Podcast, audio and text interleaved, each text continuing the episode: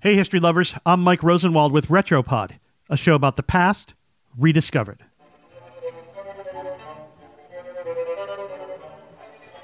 In the 1940s, the White House was on the verge of collapse. Not politically, the actual house. The structure had been around for 140 years, and it creaked and popped under the weight of decades of renovations. In a 1946 letter to his wife, President Harry Truman, clearly spooked by all the weird sounds, wrote, quote, The damn place is haunted. Sure as shootin'. And so, three years later, Truman and the first family moved across the street to Blair House, and the inside of the White House was demolished.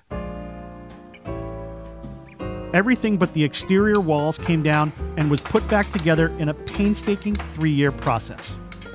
How did the White House even get to that point?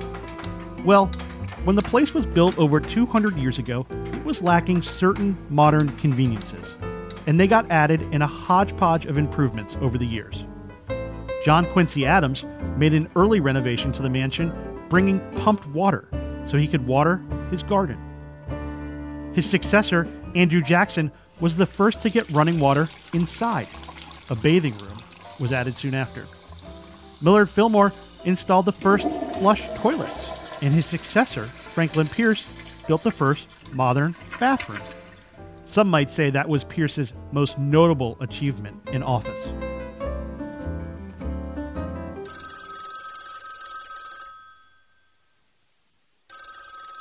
The White House was a pioneer in telephone technology. The first telephone was installed less than a year after Alexander Graham Bell patented his telephone prototype. Rutherford B. Hayes was president. The Providence Journal reported that the president listened to his first call with a gradually increasing smile and then looked at the telephone and remarked, That is wonderful. Only one other place in Washington had a telephone at the time the U.S. Treasury Department and they didn't have a hard time remembering the White House telephone number. It was 1.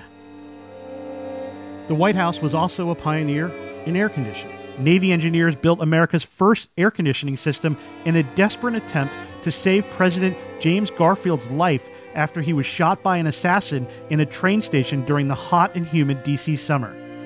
The air conditioning system was made up of a fan pumping air through screens of cheesecloth, bathed in ice water, and it piped cooled air into Garfield's room. The primitive system cooled the air down to about 80 degrees. Garfield died anyway. By the time Truman took office, all these renovations had made the White House unstable. In three years, the White House was taken down and put back together with modern electric wiring, phone lines, and central heating and air. Steel girders were put in to support the structure. Truman moved back in on March 27, 1952, ushering in one more modern convention television. He invited TV reporters in for a tour, showing off the renovation. More than 30 million people tuned in.